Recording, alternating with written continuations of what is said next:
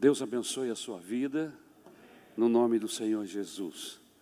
Sempre gosto de dizer que é uma alegria poder estar com os irmãos, aqueles que sempre podem estar conosco, aqui presencialmente, e alguns outros que por alguma dificuldade não conseguem chegar aqui, mas estão conectados conosco através da internet. E eu quero louvar a Jesus pela vida desses irmãos que estão, nesse momento, quem sabe em suas casas, impossibilitados por alguma razão, ou estão trabalhando, ou estão enfermos, amém? Mas estão com seus celulares, com seus tablets, com seus computadores, ou mesmo a TV ligado, conectado através do YouTube nesta reunião. Que Deus abençoe a sua vida em nome do Senhor Jesus Cristo. Eu quero agradecer a minha querida esposa, pastora Isabel, que é uma auxiliadora fantástica, uma companheira, uma amiga, uma ajudadora. Eu completei, irmãos, por incrível que possa parecer, completei 37 anos casado com essa mulher. Não é um milagre de Deus? Não é, um, não é fantástico isso? Amém. A Isabel abençoa a minha vida profundamente e eu me alegro no Senhor porque Deus a colocou no meu caminho e me colocou no caminho dela. Isso há 37 anos atrás, lá em Brasília, quando ainda éramos jovens, amém? Nos apaixonamos, nos casamos, geramos dois filhos e já temos quatro netos, amém? Três meninas e um menininho chamado Samuel. É uma bênção estar casado com a Isabel. Que Deus tenha misericórdia da minha vida, da nossa vida e que possamos continuar juntos adorando o seu nome. Eu estou falando tudo isso porque eu completei 37 anos de casado esta semana e eu não sou muito de ficar escrevendo em rede social, eu gosto mais de falar. Amém? Então é um, um privilégio, uma bênção para o meu coração estar casado com a Isabel. Amém? Que Deus abençoe a sua vida. Obrigado, meu amor. Também amo você. Eu quero convidar você a abrir a sua Bíblia em três passagens que talvez agora você não entenda, mas você vai entender depois quando começarmos a trabalhar o texto, os textos, o sermão em si. Amém? A primeira passagem bíblica se encontra em Filemão. Ih, pastor, e se essa carta existe? Existe. É uma cartazinha pequititinha de um capítulo apenas. Carta de Filemão. Amém? Capítulo 1, versículo de número 24, que diz assim: Assim como também Marcos Aristarco, Demas e Lucas, meus cooperadores. Então, nesse texto, está sendo afirmado que esses três indivíduos, Marcos, Aristarco e Demas e Lucas, são quatro, são cooperadores fiéis. Amém? Muito bem. Agora, Colossenses, capítulo de número 4, versículo de número 14. O texto diz assim, Colossenses 4, 14. Lucas, o médico amado, e Demas enviam saudações. Amém? Neste texto nós vemos dois personagens, já seus nomes tocados em outro momento, sendo outra vez mencionados. Se enviam saudações é porque estão perto. Amém? Não é verdade? Lucas, o médico, amado, e Demas enviam saudações. Paulo está terminando a carta e termina com esta frase. E agora o último texto que eu vou usar, 2 Timóteo, capítulo 4, e versículo 10 segunda carta de Paulo a Timóteo, capítulo 4, versículo 10, que diz assim: Pois Demas, amando este mundo, abandonou-me e foi para Tessalônica. Crescente foi para a Galácia e Tito para a Dalmácia. Muito bem. Neste texto, Paulo está denunciando é, que Demas, que é mencionado em outros textos bíblicos, acaba abandonando o seu grupo de evangelização, seu grupo de trabalho e indo para um lugar estranho Aqui o apóstolo Paulo entendia como chamada de Deus. Amém? Muito bem. Esses três textos vão dar base ao que nós vamos falar esta noite. O que, é que o senhor vai falar esta noite? Eu quero falar esta noite quando o fracasso não tem a última palavra. Infelizmente, muitas vezes, nós analisamos pessoas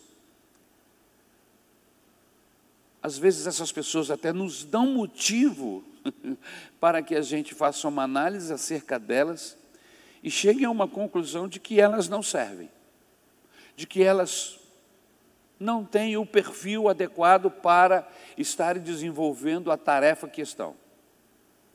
A chamada de Deus para aquele assunto específico. E nesta mensagem, nós queremos com a ajuda da Bíblia, da palavra de Deus, mostrar para você que não. Que muitas vezes nós colhemos os materiais né, que nos são dados, o testemunho das pessoas, o comportamento da pessoa, mas que Deus trabalha com oportunidades, que Deus trabalha com chances, que o nosso Deus é longânimo, é misericordioso, e Ele sempre nos dá a oportunidade que precisamos para estarmos envolvidos na Sua causa. Por isso, o tema: quando o fracasso não tem a última palavra. Amém? A última palavra é a da graça, é da misericórdia, é a da nova oportunidade e não do fracasso. Amém? Vamos orar? Senhor, eu rogo a tua bênção sobre a minha vida, sobre a vida da igreja aqui presente, daqueles que nos ouvem através uh, da internet.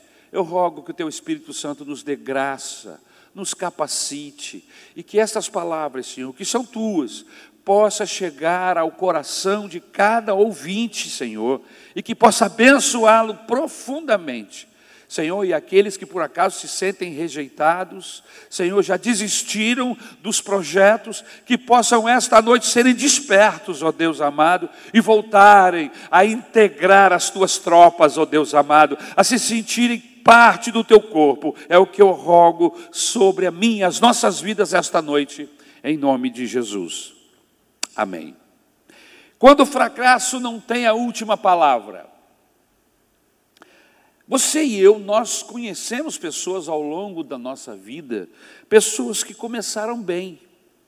Eu, eu quero que você trabalhe com a sua mente agora e você vai lembrar-se com certeza de pessoas que tiveram um começo de projeto, de carreira, um início muito bom de casamento, tudo deu certo, foi algo maravilhoso. Começaram muito bem, mas terminaram mal. E você está lembrando aí agora do começo, quem sabe você mesmo viveu uma experiência semelhante a essa, aonde houve um começo muito bom, aonde as pessoas ficaram ah, abismadas de de verem a bênção de Deus, a, a coisa funcionando, é, é, é, sendo abençoada através da sua vida, através do seu trabalho. Mas de repente alguma coisa aconteceu, decisões foram tomadas, situações se ergueram e a coisa não terminou tão bem como se esperava.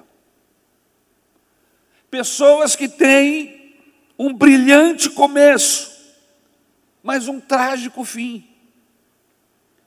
Assim foi a história de Demas, o último texto que nós lemos. Ele é citado apenas três vezes no Novo Testamento.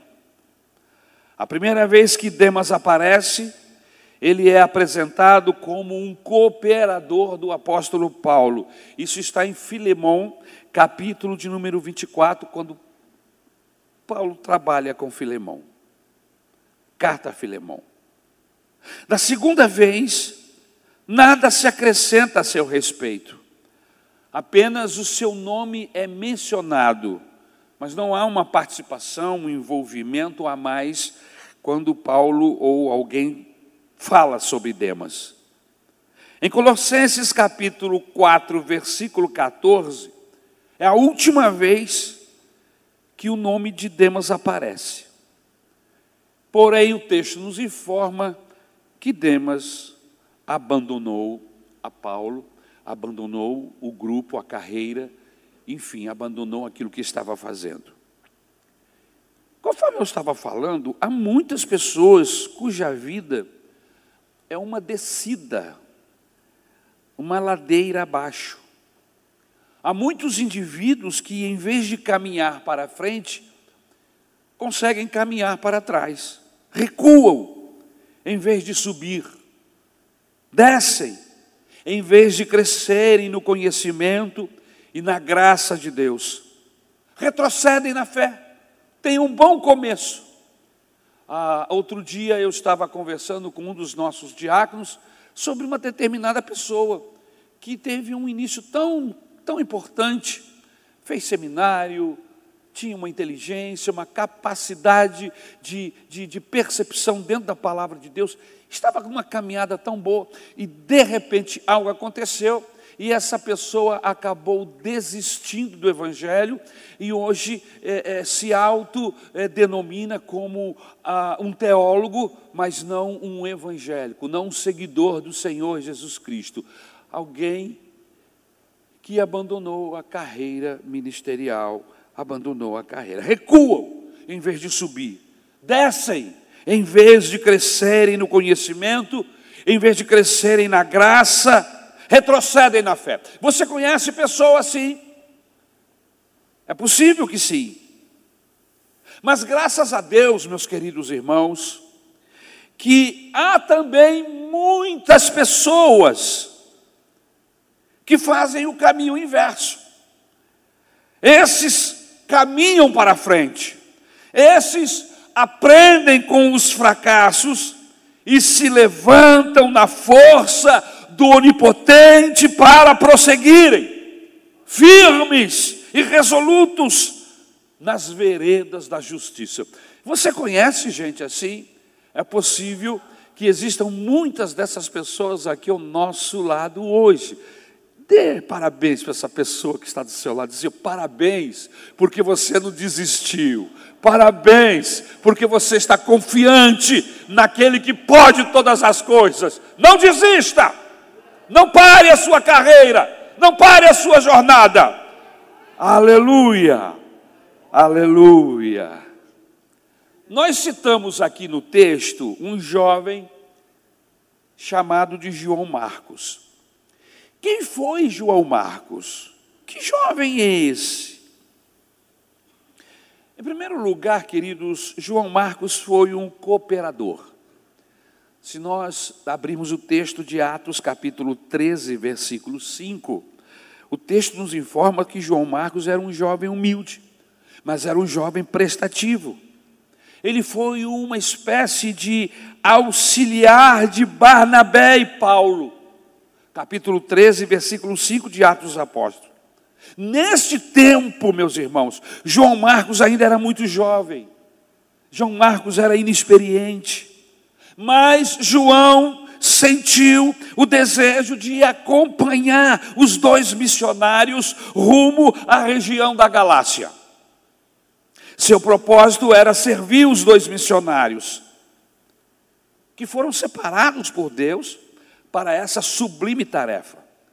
Nesse tempo, segundo a Bíblia nos orienta, nos informa, nesse tempo João Marcos era um jovem idealista um jovem corajoso, o que é peculiar dos jovens. Idealizam processos, são corajosos, se expõem às vezes a perigos, tomam decisões às vezes sem pensar, amém? E é preciso. Oi? São precipitados às vezes, não é? São coisas características próprias da juventude. Já o, o mais maduro, ele quando ele dá um passo, ele já dá um passo bem pensado, resoluto, ele, ele já tem maturidade para fazer escolhas, ele se expõe menos, enfim. João Marcos era um jovem idealista, era um jovem corajoso. E dispôs-se a deixar o conforto da sua casa em Jerusalém isso registra o texto de Atos, capítulo 12, e o versículo de número 12. Você acompanha, porque eu estou dando o endereço da história. E ele saiu de sua casa acompanhando esses dois missionários, pronto para enfrentar as agruras de uma viagem missionária por regiões inóspitas, perigosas. Quantos aqui no passado já agiram como João Marcos? Sonharam, idealizaram um projeto e lançaram-se nesse projeto com essa coragem, é, com esse idealismo, é, enfrentando perigos. Quantos aqui, quantos de nós já não fizemos isso? Não é verdade? Quantos de nós já fomos chamados, especificamente o meu caso e o caso da minha esposa, nós éramos bem jovens. Eu tinha meus 25, 26 anos quando o Senhor nos chamou para a obra missionária. A minha esposa era uma menina ainda, tinha 20, 21 anos. Eu me casei com ela, ela tinha 19 anos. Eu fui o primeiro namorado dela. Amém? Que bênção! Amém. Eu nunca fui um moço de muitas, muitas namoradas. Eu tive uma namorada antes da Isabel e depois conheci a Isabel. Amém. E Deus nos, nos abençoou dessa maneira. E nós fomos para o campo missionário. Nós tínhamos o Gabriel, nosso filho, amém. É, tinha um ano já quando fomos para o campo missionário. De, um ano e sete meses, e, e, para lá fomos e enfrentamos tantas dificuldades físicas, dificuldades espirituais, dificuldades psicológicas, de nos adaptarmos a uma nova cultura, a um idioma, a toda uma situação diferente, a uma igreja diferente. Éramos muito novos, a igreja tinha muitos idosos, havia uma desconfiança se nós realmente teríamos a condição de, de fazer, de tocar aquele trabalho para frente. Enfim, foram muitas as, ah, os desafios que nós enfrentamos, mas o Senhor esteve conosco. E graças a Deus, o projeto que foi que quando terminamos o trabalho que havíamos sido enviados para fazê-lo, nós é, sugerimos ao pastor que retornássemos ao Brasil, já que todo o projeto, todo o trabalho que havíamos designados, nós havíamos alcançado. O Senhor foi maravilhoso conosco. E ir para o campo missionário para nós foi como sermos colocados no forno. Isso. Porque o pão está preparado, está bonito, mas ele ainda não tem o cozimento. Ele precisa ir para o forno. E é lá no forno que o calor vai colocá-lo na cor ideal, vai cozinhá-lo e ele vai sair, sair de lá pronto para ser degustado. Eu acho que foi mais ou menos isso que aconteceu comigo e com a minha esposa no campo missionário. Fomos colocados no forno para é, é, recebermos essa condição de Deus para enfrentarmos todo um projeto que foi o projeto da, mission, da, da, Igreja Missionária Evangélica, onde estamos hoje há mais de 31 anos. Então, meus irmãos, é, é, foi um passo que nós demos e Deus nos ajudou e nos abençoou. Mas João Marcos não era só coragem, João Marcos não era só um idealista, não era só um jovem. João Marcos tinha as suas dificuldades, como todos nós. E aí, em segundo lugar, nós percebemos que, de repente, no meio da jornada, meus irmãos, no meio de um processo, aonde os discípulos, no caso Paulo e Barnabé, que, que uh, João os acompanhava, de repente João Marcos desiste. Por uma razão que o texto bíblico não nos dá muito, muita claridade, mas a gente começa a, a pontuar algumas coisas que vêm na nossa mente, que, que também é muito própria de um jovem corajoso, mas inexperiente, inconstante, que é característica também de, de, da juventude, a inconstância, começar vários projetos ao mesmo tempo e não terminar nenhum. Você conhece gente assim? Nem olha para o lado.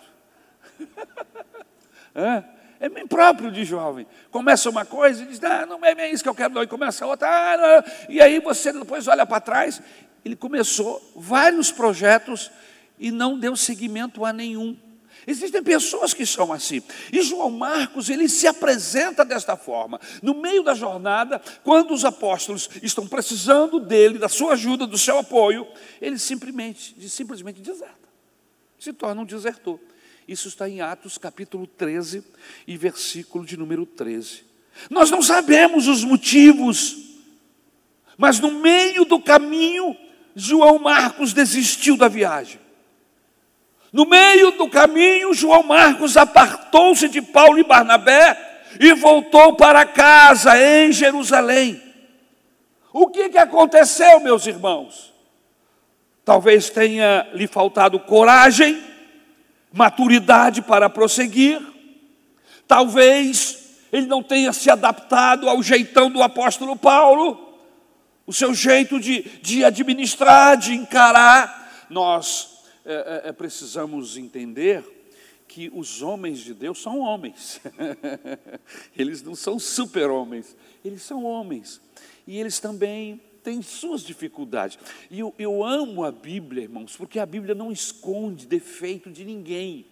A Bíblia não endeusa, a Bíblia não santifica os seus personagens, pelo contrário, a Bíblia revela os seus pontos fracos, as dificuldades, para mostrar para nós hoje que nós também podemos ser usados por Deus, porque se Deus usou gente como eles, cheios de imperfeições, mas pessoas que queriam ser usados por Deus e colocaram suas, mãos, suas vidas nas mãos de Deus, nós também hoje, da mesma forma, cheios cheios de imperfeições, com as nossas dificuldades, se nos colocarmos nas mãos de Deus, Ele será paciente, Ele será generoso, Ele será maravilhoso em nos dar as oportunidades necessárias para que prossigamos e não venhamos a desistir.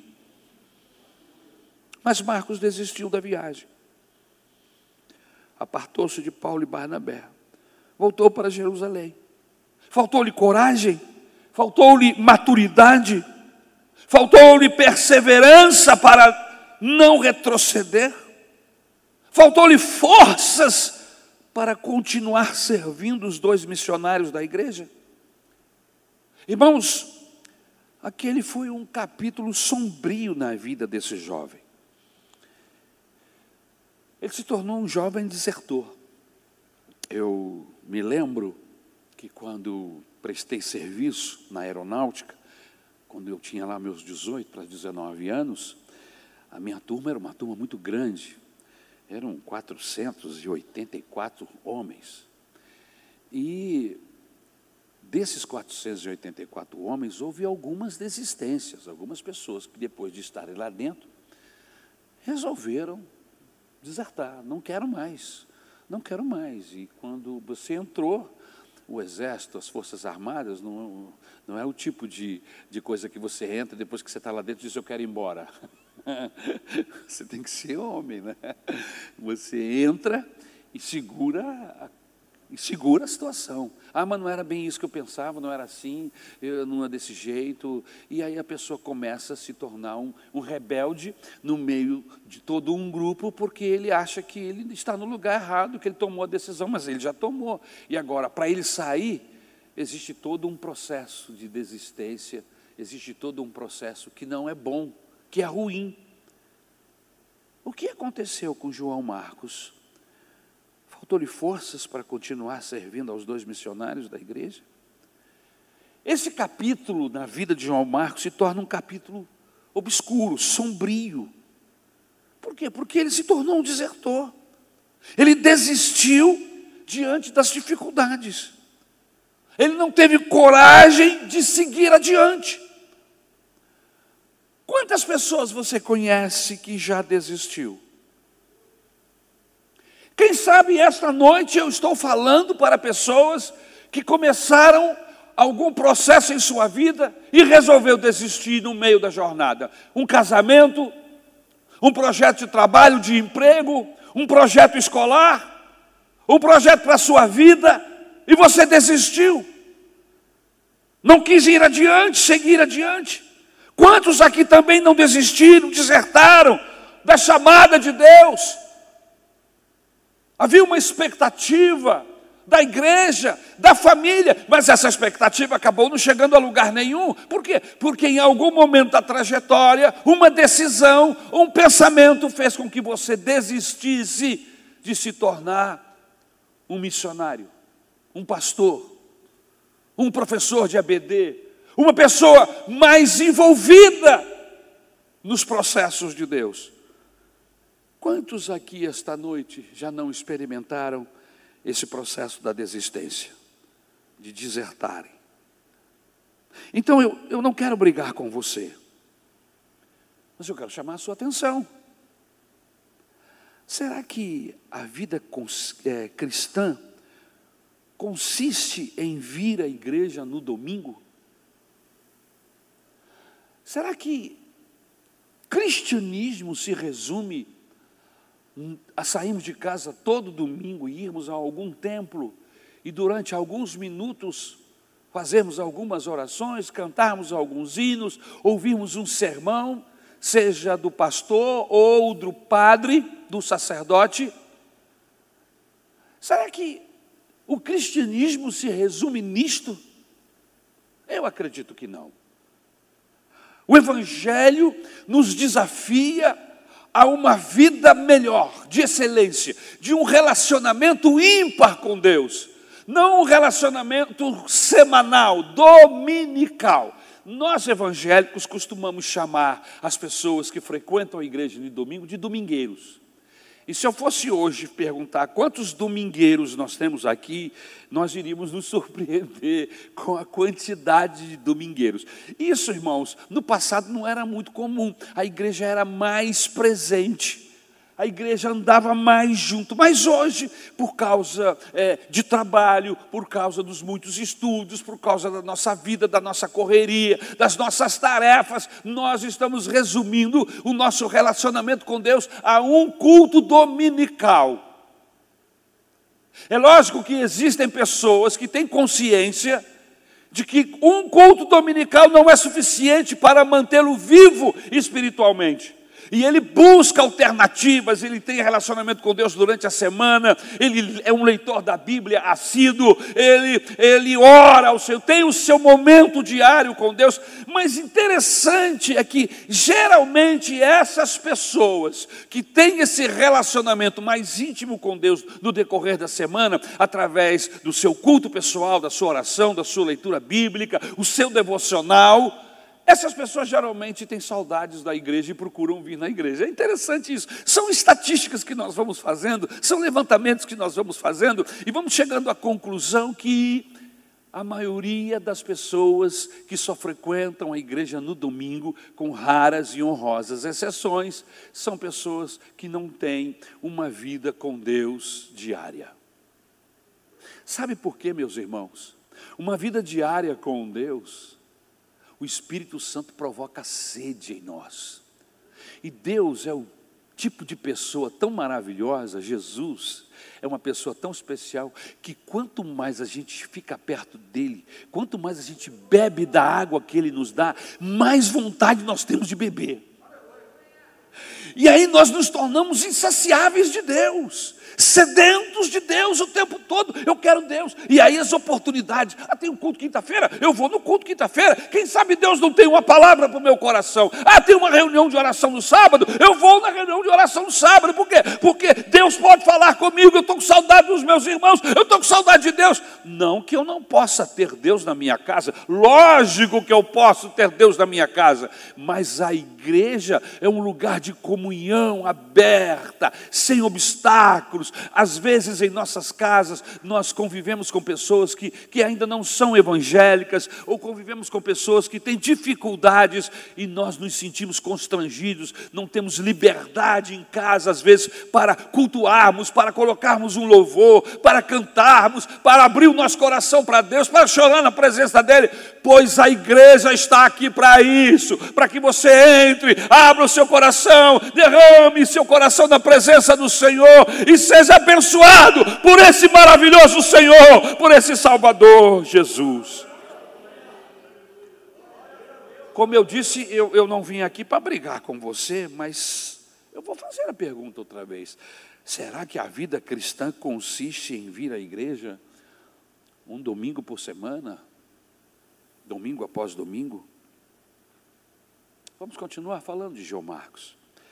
Em terceiro lugar, João Marcos foi um missionário. Atos capítulo 15, versículo 36 a 39. Era tempo de voltar à segunda viagem missionária. Porque aquela primeira viagem que ele estava fazendo junto com os apóstolos, ele desistiu, ele voltou para casa. Mas aí veio a segunda. Era tempo de voltar à segunda viagem missionária. Barnabé, porém, queria levar João consigo. Isso está em Atos, capítulo 15, versículo de número 37. Paulo, porém, recusou. Não.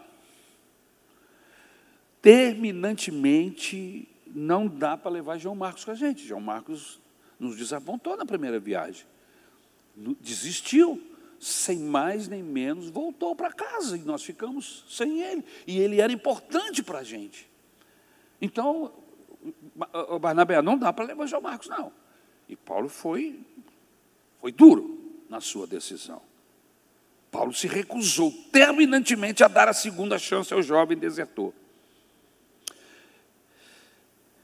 Mas aí entrou Barnabé. O texto bíblico diz que Barnabé contendeu com Paulo e não desistiu de João Marcos. Irmãos, eu, eu quero louvar a Deus por pessoas como Barnabé.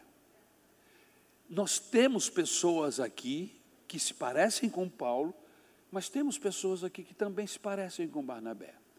Temos pessoas aqui que agem como Paulo, que desistem Fácil. A primeira oportunidade, primeira falha, primeiro tropeço, primeiro problema que a pessoa apresenta, pronto. Aí eu já estava esperando, bem que eu sabia. Aqui no meu coração, eu já estava esperando que isso ia acontecer. Estava por quê? Porque o seu coração só tem expectativa negativa a respeito dos outros. Por que, que você, tá, você não foi revelado por Deus? que isso ia acontecer, até porque o nosso Deus é um Deus de oportunidades. E mesmo que você fosse revelado acerca de alguém que desistiu, o nosso papel não é desistir com ele. Quantas pessoas nós já tivemos oportunidade de trabalhar com elas, de estar conosco no, no projeto, no caminho, e elas falharam, de alguma forma, falharam. E nós simplesmente nos calamos e deixamos que essas pessoas simplesmente saiam vão embora, desistam. E ainda existe alguns que dizem assim: foi livramento. Você notou como é que a gente, como é que é cristão? Cristão, quando não quer andar com alguém, e essa pessoa desiste de andar com ele, em vez dele se questionar, por que, que fulano não quis ficar comigo? Meu Deus, eu vou lá, vou buscá-lo, vou atrás dele. Ele disse, nada, isso foi livramento de Deus, esse cara nunca prestou mesmo. Você conhece gente assim, irmão? Não, você riu à toa, né?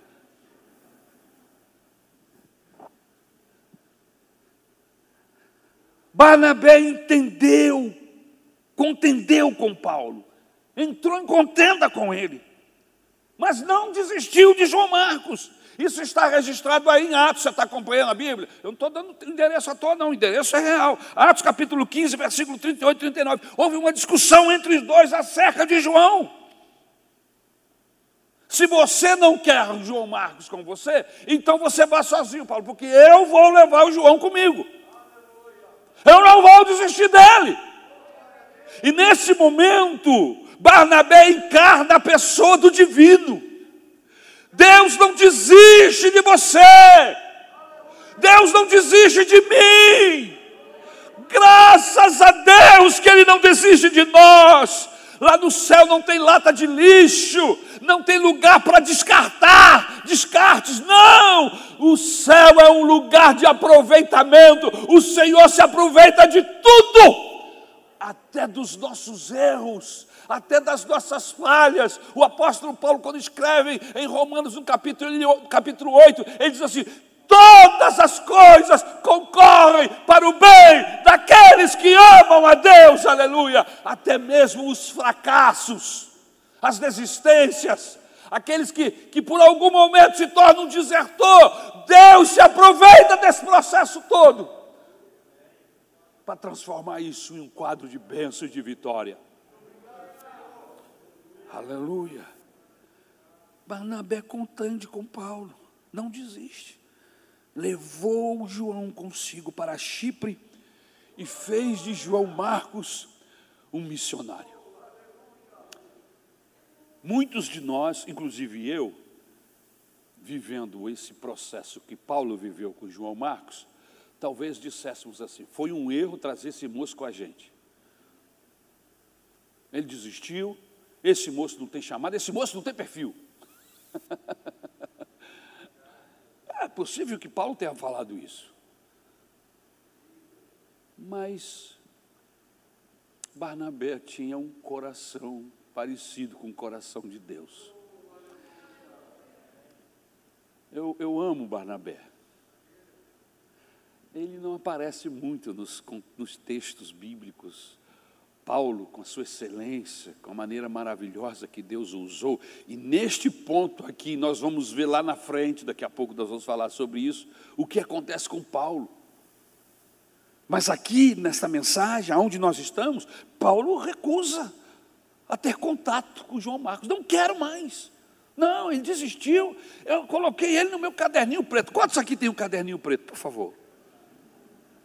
Desculpa, caderninho preto, podia ser branco, né? Quantos aqui tem uma cadernetinha que você escreve o nome da pessoa? Caiu nessa caderneta pobre dessa pessoa, desgraçado desse indivíduo que entrar nesse seu caderno. Você conhece gente assim? Eu conheço umas pessoas que têm uns cadernos, entendeu? Ele escreve o nome daquela pessoa ali e que Deus ouse escrever o nome dessa pessoa no livro da vida sem primeiro consultá-lo. Que Deus ouse.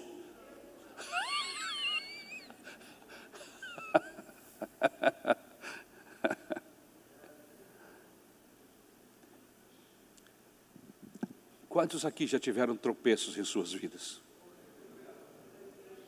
Eu queria levantar as minhas duas mãos e também os pés. Nós somos falhos, nós tropeçamos a todo instante, somos feitos de barro, irmãos o pior material do universo, barro. Mas Deus escolheu justamente o barro, fazer o vaso de barro, para colocar sua glória dentro deste vaso. Para que a glória não seja do vaso, mas que o vaso se sinta honrado em ter a glória do Deus Todo-Poderoso nele. Deus não desistiu de mim. Quantas vezes eu tropecei e ainda tropeço? Quantas vezes na minha jornada, com as minhas decisões, quantas vezes nós tomamos decisões erradas, nos precipitamos, porque não são apenas os jovens que se precipitam, nós também chamados maduros, denominados como maduros, às vezes nos precipitamos, às vezes fazemos julgamentos errados acerca das pessoas, não dando a elas a chance que Deus daria. Irmãos, o Evangelho me desafia a ter um coração igual ao coração de Deus. Um coração de chance, um coração de oportunidade, um coração de, de abrir a porta outra vez, de zerar a quilometragem. E é isso que Deus quer fazer com você esta noite. existe um, uma ferramenta, uma peça dentro do veículo que se chama odômetro. Ele mede a quilometragem, a, a distância que o veículo corre. e ele vai contando, e eu, eu controlo isso, sabe, irmãos? Eu até quero dar uma, uma orientação. Aqueles números ali não são para enfeitar, eles medem a quilometragem do carro. Mas para quê, pastor? Eu sei, eu já rodei. Aquilo ali é para você fazer os cálculos. Por exemplo, a troca de óleo de um veículo é trocada geralmente, né, se for nesses carros mais novos, com esses óleos tecnologicamente mais preparados, é 10 mil quilômetros. Como é que você vai medir se não tiver o odômetro? Então você marca a quilometragem na hora que você troca o óleo e vai tomando conta. Eu tomo conta. Eu não deixo passar, porque se eu ficar usando o óleo além da quilometragem recomendada, eu coloco o motor do carro em risco. Só uma aulinha para você aprender, tá, irmãos? Seu carro vai durar mais, você vai ter menos prejuízo. Amém? Vai ser bênção, em nome de Jesus. Então, o odômetro é muito interessante. Ele marca a quilometragem, o tempo, a, a distância que você percorreu. Sabe, irmãos, todos nós temos um odômetro.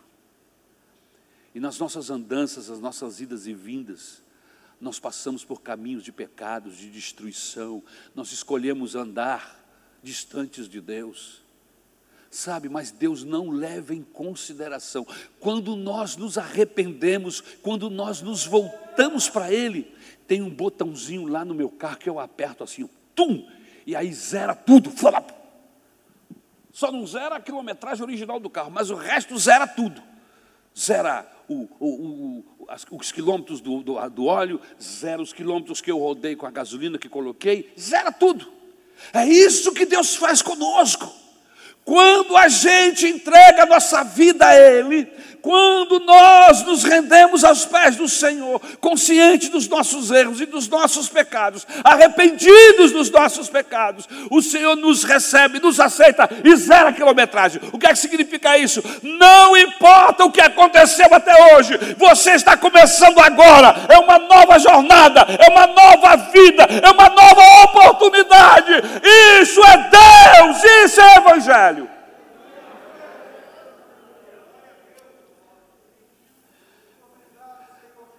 Deus não desiste de você. E eu também não quero desistir. A gente precisa aprender a andar a segunda milha, irmãos. E essa história da segunda milha é muito interessante, porque quando Jesus cita lá no capítulo 6, capítulo 5, 6 e 7, que, que é o Sermão da Montanha, um dos sermões mais importantes de Jesus, o principal, sermão do Senhor Jesus, o sermão da montanha, Mateus 5, 6 e 7. E aí ele fala sobre andar a segunda milha. Você sabia que era obrigatório qualquer cidadão que encontrasse um soldado romano vindo da guerra, da batalha, com as suas, suas é, suas bugigangas toda, espada, coraça, e cinturões, e, e todo aquela, aquele, aquele aparato de guerra, e ele vinha, e ele encontrava uma pessoa qualquer, e ele colocava aquilo sobre a pessoa, e a pessoa era obrigada a carregar e andar todo o tempo com aquele fardo daquele soldado. Aí veio a lei da, da milha, de uma milha.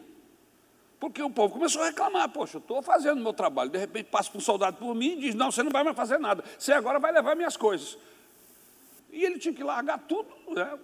os caras grandes, tudo musculoso, soldado, né? Pegava um cidadão comum e ele tinha que levar aquela bugigangada toda até o destino do soldado. E aí veio a lei da milha, que o soldado só podia obrigar a pessoa a andar uma milha. E aí veio Jesus Se te obrigarem a andar uma milha, anda mais uma. Essa mais uma é grátis. É você dizendo para aquela pessoa que você não está fazendo obrigado, que você está fazendo porque você quer ajudar. É amor. Andar a segunda milha é ser misericordioso. Andar a segunda milha é colocar o ombro debaixo da cruz e levar junto, como aconteceu com aquele cidadão que, quando Jesus caiu e não havia como, ele, depois de uma surra a noite inteira sofrendo, ele não tinha mais força para levar a cruz, e aí pegaram qualquer um que estava por perto e obrigaram a, a esse indivíduo a levar a cruz. E o indivíduo pegou a cruz, colocou no ombro e ajudou Jesus a chegar até o Calvário, aonde foi crucificado. Uma hora dessa nós vamos pregar sobre esse personagem. Mas o que eu quero dizer para você é que nós evangélicos falamos tanto de amor, mas a gente não pratica isso. Deveríamos praticar mais, principalmente com os nossos.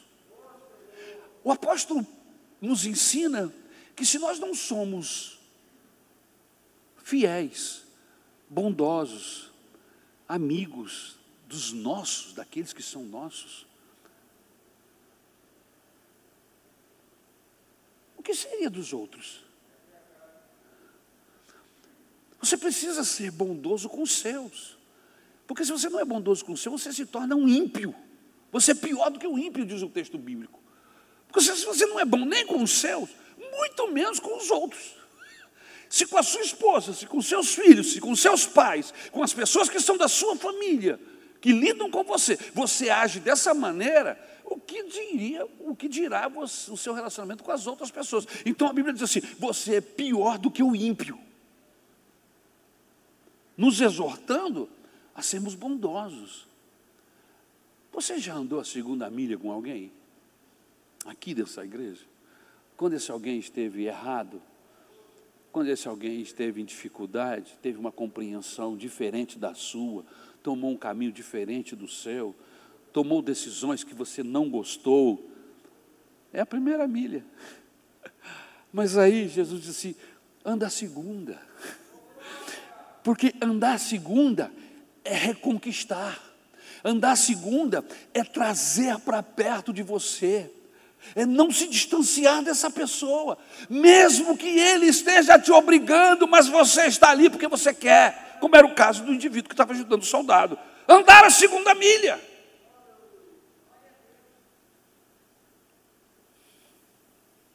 Eu sei que você teve medo. A responsabilidade era grande. Quem sabe você pensou que estaria sozinho. E hoje você veio aqui para ouvir da boca de Deus dizendo: Eu quero te dar uma nova chance. Eu quero te dar uma outra oportunidade. Eu quero andar a segunda milha com você.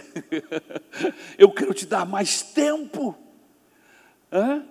Eu não vou jogar fora tudo que, que nós construímos juntos por causa de um tropeço, por causa de um erro, de um pecado, mas eu vou perdoar você, vou restaurar você, e você ainda vai ser uma bênção nas minhas mãos. Você quer andar comigo? É o que está acontecendo hoje aqui. Deus está nos dando uma nova chance, Ele está te chamando outra vez. Meu irmão, e João Marcos se torna um homem valoroso nas mãos de Deus. Além de Barnabé, o apóstolo Pedro também investiu na vida de João Marcos, a ponto de chamá-lo de filho. Isso está registrado na carta de Pedro, carta universal do apóstolo Pedro, capítulo 5, versículo 13. Pedro trata João Marcos como um filho. Esse jovem mais tarde tornou-se o escritor do primeiro evangelho a ser escrito, o evangelho segundo Marcos. Imagine se esse moço tivesse caído no ostracismo, esquecido. Graças a Deus por Barnabé, graças a Deus por causa de Marcos e de todos que de uma forma especial contribuíram para que João Marcos continuasse, não desistisse, não parasse. E João Marcos destaca-se nessa obra preciosa, as gloriosas obras de Cristo apresentando como um servo perfeito. Eu quero falar aos que são líderes, eu quero falar aos que são pais. Não sejamos implacáveis, não sejamos implacáveis com a nossa liderança, com as pessoas que trabalham junto conosco. Não sejamos implacáveis com os nossos filhos, com os nossos liderados, a ponto de não lhes dar uma segunda oportunidade. João Marcos não era tão mal assim. Ele só precisava de uma segunda oportunidade, de alguém que tivesse paciência para ensiná-lo. E nós vivemos em um mundo tão corrido, irmãos, que é muito mais fácil desistir. Ah, eu não tenho tempo para gastar com essa gente que não sabe nada. Eu não tenho tempo para me dedicar a ensinar fulano, não. É melhor arrumar o outro, tira, manda embora, bota outro no lugar. Desistir é mais fácil, substituir é mais fácil. João Marcos não era tão mal assim, ele só precisava de uma chance, de uma segunda oportunidade. Irmãos, eu, eu quero confessar uma coisa para você essa noite. Eu amo o apóstolo Paulo, mas quando chegar lá no céu, eu vou procurar o Barnabé. Eu vou procurar esse cabro, eu quero saber como é que ele é, o seu jeito, porque aqui nesse texto, aqui nesta história, ele tipifica Deus, misericordioso, compassivo, tolerante, aleluia, o Pai das chances, das oportunidades. Líderes, pastores que não sejam tão intolerantes. Como precisamos de pessoas assim como Barnabé, que não sejam nervosos, mas que sejam compassivos e misericordiosos. Para quê? Para andar a segunda milha.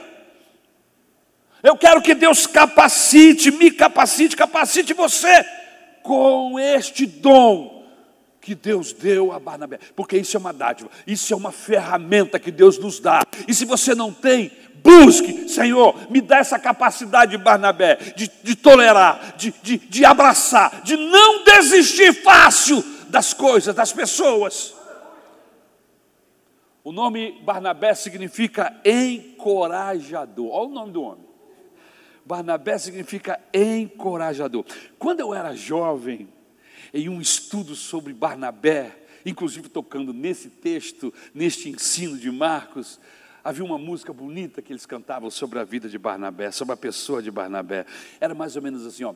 Era o seu nome Barnabé, natural de Chipre, também chamado de José das consolações, homem bom e piedoso, cheio de temor e fé, homem de Deus. Irmãos, essa letra desse louvor é o texto bíblico, só botaram música.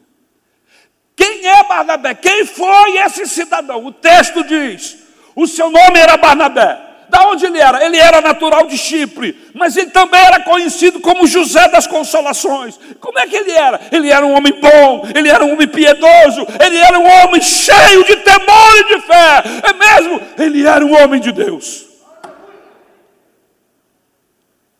Não precisa falar mais nada de Barnabé. Falar o quê? Falar mais o que de Barnabé? O texto bíblico já nos diz tudo acerca desse moço. Eu quero ser igual a Barnabé. Eu quero pedir a Deus que me dê essa ferramenta, que me dê esse mesmo espírito, o espírito de Barnabé, de tratar as pessoas com graça, com misericórdia. Irmãos, eu já fui implacável. E isso acontece muito quando nós somos jovens. Nós, às vezes, somos implacáveis, somos duros com aqueles que, fraque, que fracassam, que tropeçam. Mas Deus não é assim.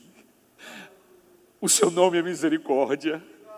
O Deus do céu é o Deus de toda a consolação, de todas as compaixões. Aleluia!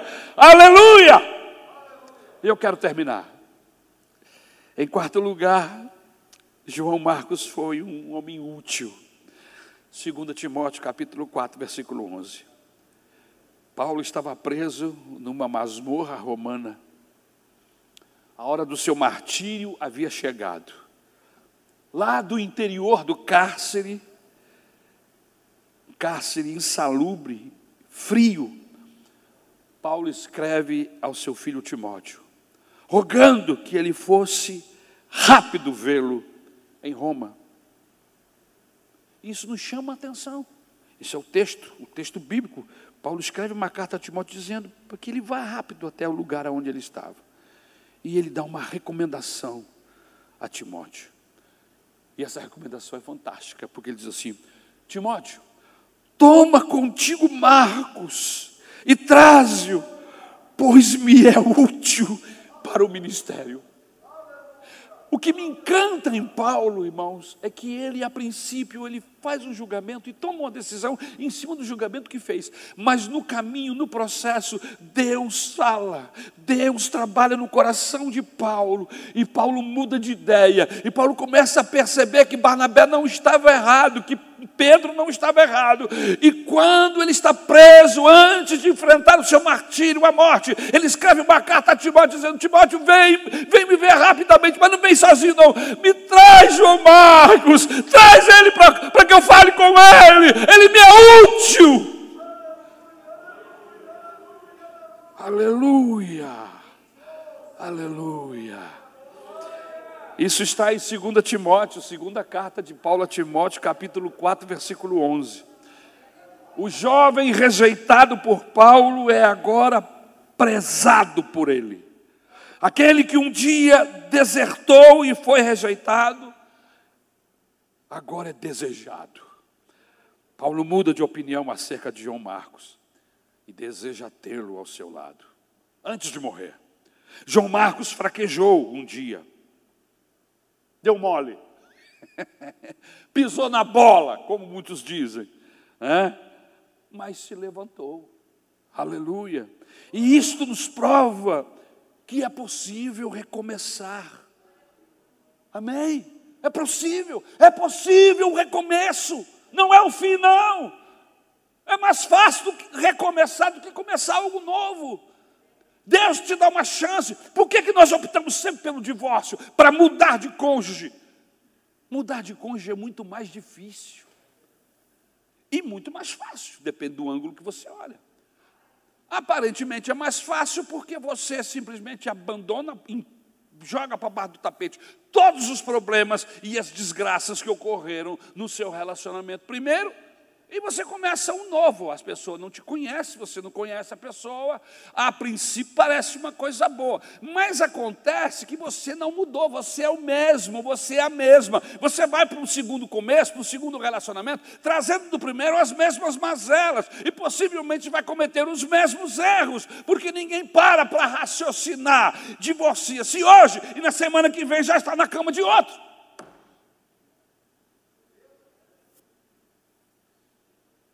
É esse mundo louco que nós vivemos.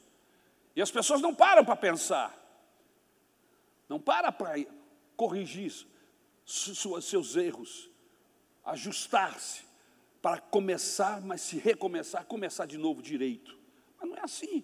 E aí você vai de relacionamento em relacionamento, um poço atrás do outro, ferindo e sendo ferido. A Bíblia diz que recomeçar com o mesmo é mais fácil, porque primeiro você já conhece e ela já conhece você. É uma questão de, de ajuste, é uma questão de perdão. Refazer o acordo. A Bíblia diz que não andam dois juntos se não houver acordo, mas acordo a gente pode refazer. É, parar, a coisa começou a, a, truncar, começou a ter dificuldade, dá uma parada, assim, ó, vamos dar uma parada, vamos rever os, os, nossos acordos, porque os acordos que nós fizemos lá atrás, no dia que nós casamos já estão quebrando tudo. Vamos refazer, vamos, vamos ver outra vez os pontos aqui, vamos nos ajustar. Isso é inteligência, isso é sabedoria. E é possível se refazer acordos, é possível se soldar alianças, sim, é possível se dar oportunidades, principalmente se Deus estiver no processo. Ele é o Deus de toda renovação, de toda consolação. Ele é o Deus que consegue restaurar quadros de desgraça em quadros de bênção. Ele nos prova que é possível recomeçar quando colocamos nossas vidas em Suas mãos. Vamos ficar de pé, em nome do Senhor Jesus.